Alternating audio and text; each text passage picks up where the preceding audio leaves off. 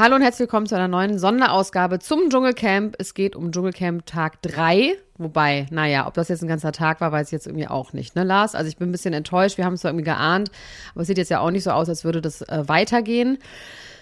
Wie hast du es empfunden, diese 25 Minuten? Wie war es für dich? Also ich sag dir eins, sie haben alles reingegeben, was sie reingeben konnten. Ich bin gerade auch richtig gepusht, weil das Ende war nochmal sehr unerwartet.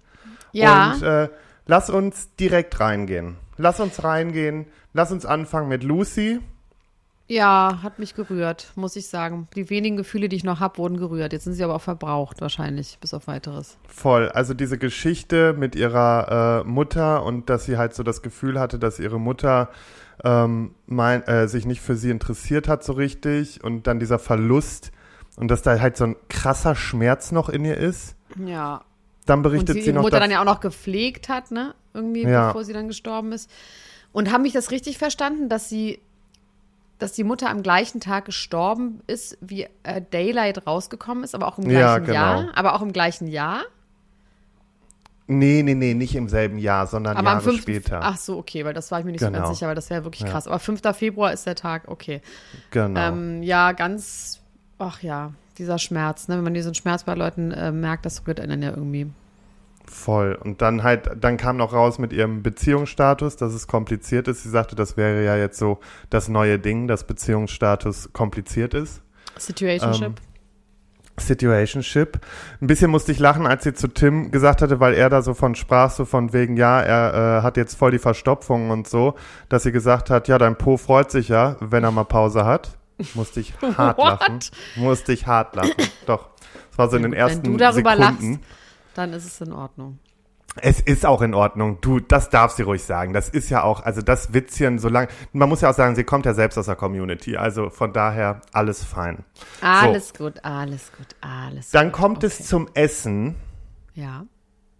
Und ich muss sagen, Felix ist mir nochmal 3 Stufen unsympathischer geworden. Ja. Ich sehe es jetzt auch. Ich bin übrigens, weiß ich heute eine andere Qualität habe als sonst. Ich habe mir mal ein Erfolgs-Podcaster-Equipment ausgeliehen von Mordlust und das ist eine richtig Top-Qualität, glaube ich. Man hört im Hintergrund eine Waschmaschine scheppern. Also ich habe gedacht, jetzt mache ich hier richtig Podcast Gold, aber ich bin mir nicht so ganz sicher. Also wenn ich mich anders anhöre, dann liegt es daran, weil, Bei mir ist es der der Durchlauferhitzer, der hier jetzt gerade angesprungen ist. Aber hört man diese Waschmaschine da hinten scheppern? Eigentlich nicht. Naja, wir gucken mal. Wenn, ist es nicht meine Schuld. Man denkt immer, dass die Großen so ganz glamourös und toll aufnehmen, aber nichts. Ich sitze hier in einem Schuhschrank ungefähr. Paulina von Mordlust ist heute im Hintergrund zu Gast. Hallo, herzlich willkommen. Nee, es ist ganz schön hier. Es ist wirklich super schön. Es ist halt nur ein bisschen schrottig alles. Aber nein. Okay, ja, das mit dem Essen. Also du meinst jetzt, dass er zu Leyla gesagt hat, dass sie das was war, gab's heute? Lama? Die hatten ja Alpaka-Schenkel und so Zeug. Es ist auch nichts anderes als eine Ziege, ne? Oder eine Kuh oder ein Schaf. Also come on. Und am Ende muss man auch sagen, ich finde es halt krass, es wird wirklich gar keine Rücksicht drauf genommen auf die Vegetarier und ich finde, da kann man schon Rücksicht drauf nehmen. Es wird halt so zusammengeklatscht und Felix steht dann da, nascht schon von diesem rohen Fleisch, Alter, das war so ekelhaft. Ja, richtig ekelhaft. Ich hoffe, dass er auch die Nacht über Sturzdurchfall hatte und sagt dann, steht an dem Fleisch und sagt so, ach, ich glaube, das hat heute noch gelebt. So richtig provokativ, extra, weißt du, nochmal so richtig einen reinwürgen. Also das ist wirklich kein sympathischer Mensch. Also da bin ich schon durch mit, muss ich echt sagen. Und da fand ich auch Leylas Kritik echt berechtigt und ich fand es auch nicht schlimm, was sie da gemacht hat. Und schlimmer war dann sie in der Prüfung, aber dazu kommen wir gleich. Ja, vor allem der Weg zur Prüfung. Ich meine, gut. Es ist halt schon, es ist ja schon schwierig. Und dann haben sie halt gegessen, dann waren halt für viele auch wieder so, oh nee, schmeckt nicht. Ja, das habe ich mir auch gedacht, wie die das zusammengepumpt haben, dass das nicht schmecken kann. Aber da lassen sich die Köche nicht reinreden. Ja. Und zu viele Köche verderben ja bekanntlich den Brei. Oh, jetzt onkelst du die wieder richtig einen raus. Onkelst du dich wieder durchs Leben. Gut fand ich dann wurde gezeigt, wie Kim Leyla eben nochmal briefen möchte für die Prüfung, dass sie nicht schreien soll, dass sie das durchziehen soll, weil sonst wird sie immer wieder gewählt. Ja. Ja, und dann halt kommt es. Also vor allem schreit sie auf dem Weg dahin und da habe ich halt im Gefühl, dass das ist einfach so Show gewesen. Ne? Ich glaube, die Panikattacke in diesem Sarg, die kam mir jetzt irgendwie echt vor. Aber es ist ja ein bisschen so dieses sich von Anfang an schon in so eine hysterische Stimmung reinbringen. Das nervt ja so. Wer war denn noch so? Wer war das? So, Alter, also von Anfang an immer so schreien und immer so direkt dieses Negative. Ich meine, die Ach, das war hier Gisele, die Oppermann. Ja, genau, Gisele. Die Oppermann. Gisele, genau. Ja, also ist natürlich doof. Ich meine, jetzt wird der Hunger Einzug einhaben ins Camp. Mal gucken, was dann mit Fabio und so passiert. Also, wenn die Leute jetzt einfach Hunger haben, weil das wird jetzt natürlich für immer und immer und immer und ewig so weitergehen. Dass Leyla für immer und ewig... Leyla bleibt. Für mich war aber auch die Panikattacke, ja, die mag echt gewesen sein, aber es ist wieder das Übliche. Sie war schon auch hergestellt mit, ich atme mir jetzt mal ganz viel Luft rein, dass ich überventiliere und ja, und dann kam ja so eine Echse, mein Gott, das ist ja wie ein Huhn eigentlich, nichts anderes. Ich fand's auch lächerlich, also da wäre ich ruhig geblieben. Das Ding ist halt, die hat jetzt keine Chance mehr. Und sie ist wieder der typische Kandidat, wo ich mir denke, warum zur Hölle sagst du dann Ja zu diesem Format? Na weil ja. Immer dieses, oh mein Gott, ich hätte nicht gedacht, dass sowas jetzt kommt oder sich dann so pikieren. Ach, also das ist doch, da sagen wir doch einfach Sendezeit, Lars. Sendezeit. Ja, zumindest raus. Und ja, das ist jetzt der Startschuss gewesen. Also Leyla wird jetzt auf jeden Fall. Anfang vom Ende. Der Hunger wird kommen, dadurch die schlechte Laune, die Zickereien. Ja, und ich glaube, ich hatte kurz das Gefühl, Leyla, die saß einmal dann nach der Prüfung da so, als ich, das schrieb mir dann meine beste Freundin auch, als wenn die vielleicht von alleine geht. Nee. Glaube ich am Ende auch nicht. Genau. Das ist halt die Fame-Geilheit. Aber, naja, ja, und im Endeffekt dann zum Schluss hin ist es so, dass Kim und Ania sich noch darüber unterhalten, dass sie horny sind und über die Kondome. Und jetzt hat Ania auf jeden Fall ihr wahres Gesicht gezeigt. Und die hat ihr eigenes Grab geschaufelt. Sie hat ihr eigenes Social-Media-Grab geschaufelt. Die ist jetzt einfach, die ist zum Abschluss freigegeben. Bei David Odonkor. Also wirklich für mich der uninteressanteste Mann auf diesem Planeten, aber es hat eine Freundin, offensichtlich. Ja. Und sie sagt, ja, ist mir egal. Ich würde den trotzdem knallen. Er hat bestimmt eine große Vene. Das ist irgendwie doll, auf jeden Fall. Und das ist ekelhaft. Ja, das ist tatsächlich, vor allem, wenn man ja auch weiß, dass die Frau zuguckt und dass sie weiß, der ist jetzt irgendwie 2 Wochen mit so einer, das hätte ich auch gar nicht gedacht, dass sie das übernimmt, diese Rolle hat. Das hätte ich irgendwie gar nicht gedacht. Na, und sie hat ja dann auch noch gesagt, so geflüstert, so sie scheißt da drauf, ob er vergeben ist oder nicht. Am Ende scheißt sie auf PartnerInnen. Scheiß drauf.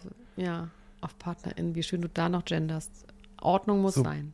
Ordnung muss sein in diesem Podcast. Naja, und dann ist auch die Folge auch leider schon vorbei, deswegen ist unsere Folge heute auch nicht so lang. Hä, es kommt noch ein Riesenknaller. So, pass auf. Erstmal rennen Sonja und, oh scheiße, jetzt komme ich wieder nicht auf seinen Namen. Wie heißt der? Warte mal. Jan. Ja. Sonja. Sonja und Jan rennen rein und sagen auch nur, Leyla, du bist dran, weil die mussten halt auch pünktlich beenden wegen der NFL. Leyla sitzt da völlig ungläubig und sagt, ja, das war doch jetzt eine Verarsche, die kommen ja wieder rein. Und nee, ist nicht so. Und dann haut Sonja es raus. Sag es. Ja, also Cora Schumacher hat das Camp anscheinend verlassen und mir wird hier gerade reingereicht von der wirklich Top-Journalistin von Mordlust. Die hat mir hier gerade was reingereicht, die hat schon Recherche betrieben.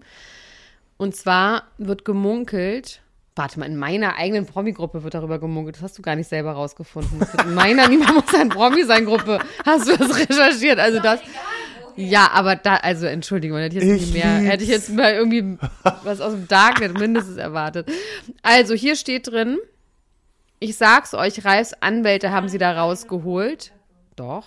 Ich sag's euch, Ralfs Anwälte haben sie da rausgeholt. Sie hat zu viel erzählt. Geht das? Ich bin gar nicht im Thema Medienrecht drin. Kann sie da rausgeholt werden? Mit Geld geht alles und mit Drohung und Erpressung. Dachte ich mir auch, nachdem, was sie alles erzählt hat. Das ist natürlich interessant. Die Frage ist nur, ob das von der Produktion ausgeht. Also ob da wirklich Ralf Schumacher dann hinfliegen kann. Boah, das also finde ich aber krass. Also ich bin echt mal gespannt. Jemand anderes schreibt, ich sage genau das, was ihr Plan war. 3 Tage, 3 Geschichten, alle reden über sie und dann Urlaub im Hotel. Ich sag mal die Namen dazu. Tessa Blom und Frances Dean. Alicia Knees haben das gesagt. Also, ich glaube grundsätzlich nicht unbedingt, dass die Anwälte sie da, also das wäre ein richtig krasser Move, weil ich finde, sie hat jetzt noch nicht so viel gesagt. Naja. Also, ja, also, doch hat sie. Sie hat schon richtig viel rausgehauen, oder? Paulina, was findest du? Hat Corinna ist die andere. Hat Cora schon so viel rausgehauen, dass man im Gefühl hatte, dass sie richtig Ärger bekommen würde mit Ralf? Also sie hat es gar nicht geguckt. Also das ist ja wirklich alles eine Katastrophe hier. Das hilft mir ja gar nichts, was ich hier aufnehme. Also ja. Wirklich. Nein, wenn es so ist, finde ich es sehr krass, aber dann wird es jetzt ein Nachbeben haben, weil dann werden die Leute viel mehr Fragen stellen. Dann war es eine richtig dumme Aktion, sie da so rauszuziehen. Ja, und wenn sie einfach nur 3 Tage... Aber ich habe nicht im Gefühl, dass sie gehen wollte. Ich hatte nicht im Gefühl, dass die eigentlich nur da das abgesessen hat und so. Ich hatte im Gefühl, die hat richtig Bock und Mann, das tut mir richtig doll leid. Und sie war für mich eine Favoritin, muss ich ganz ehrlich sagen. Ach Mann, das wird mein Kind auch nicht so gut verkraften jetzt. Ist ja doof. Und jetzt wird auch noch Fabio Hunger kriegen, dann bricht alles zusammen. Aber du hast es ja schon gesagt... Nach spätestens einer Woche, weil wir sind halt erst bei Tag 3, ne? Na gut, es war auf jeden Fall eine krass vollgepackte Folge. Wir sind ein Service-Podcast, deswegen haben wir trotzdem was aufgenommen, obwohl sie so kurz war, aber ja.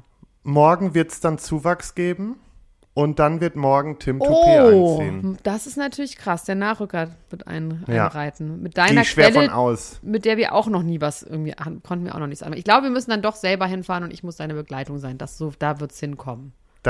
Darauf wird es hinauslaufen, dann nehmen wir noch Paulina mit als gute Recherchemaus. Ich weiß nicht.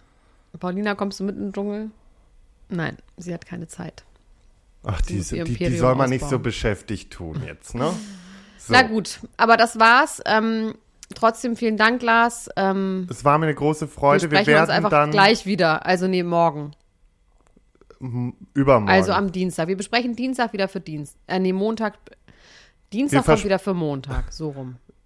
So, wir kommen jetzt jeden Tag, Leute. Einfach get over it. Wir kommen jeden Tag. Genau, morgen haben wir deswegen ja jetzt abonniert den Podcast, weil wie gesagt, wir kommen nicht immer pünktlich. Kommt die Folge jetzt, wann kommt diese Folge raus? Mal gucken, das werden die Leute ja sehen, wenn die rauskommen. Gut. Dann haben sie doch schon gehört. Also, ja.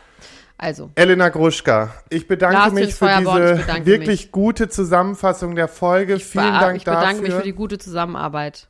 Ich empfehle mich auch. Und dann wünsche ich Ihnen einen wunderschönen Abend. Bis dann. Ja. Love you, bye. Ciao. Tschüss. Der 7-One Audio Podcast-Tipp. Leute, noch nicht abschalten.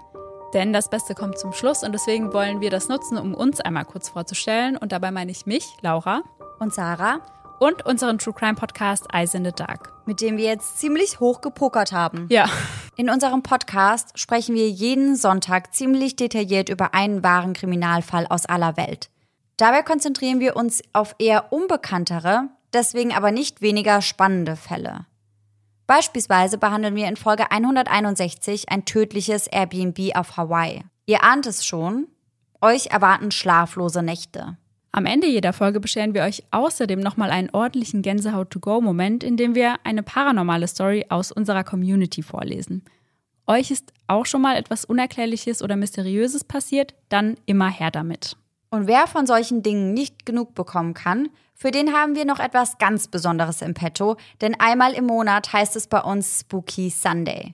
In diesem Paranormal-Special widmen wir uns übernatürlichen Vorkommnissen und erzählen euch unter anderem die wahre Geschichte hinter dem Horrorfilm Annabelle. Ein anderes Mal geht es um den kleinen David, der dem New Yorker Adam Ellis im Traum begegnet und ihn anschließend auch im wahren Leben heimsucht. Wir freuen uns schon, wenn ihr bei Eyes in the Dark reinhört und ab jetzt jeden Sonntag mit dabei seid, damit wir uns gemeinsam durch wahre Kriminalfälle denken oder uns bei den Spooky Sundays ordentlich gruseln können. Ach, und übrigens, hören könnt ihr uns überall da, wo es Podcasts gibt. Bis dahin, schöne Träume. Mehr oder weniger. Bis dann. Tschüss. Tschüssi.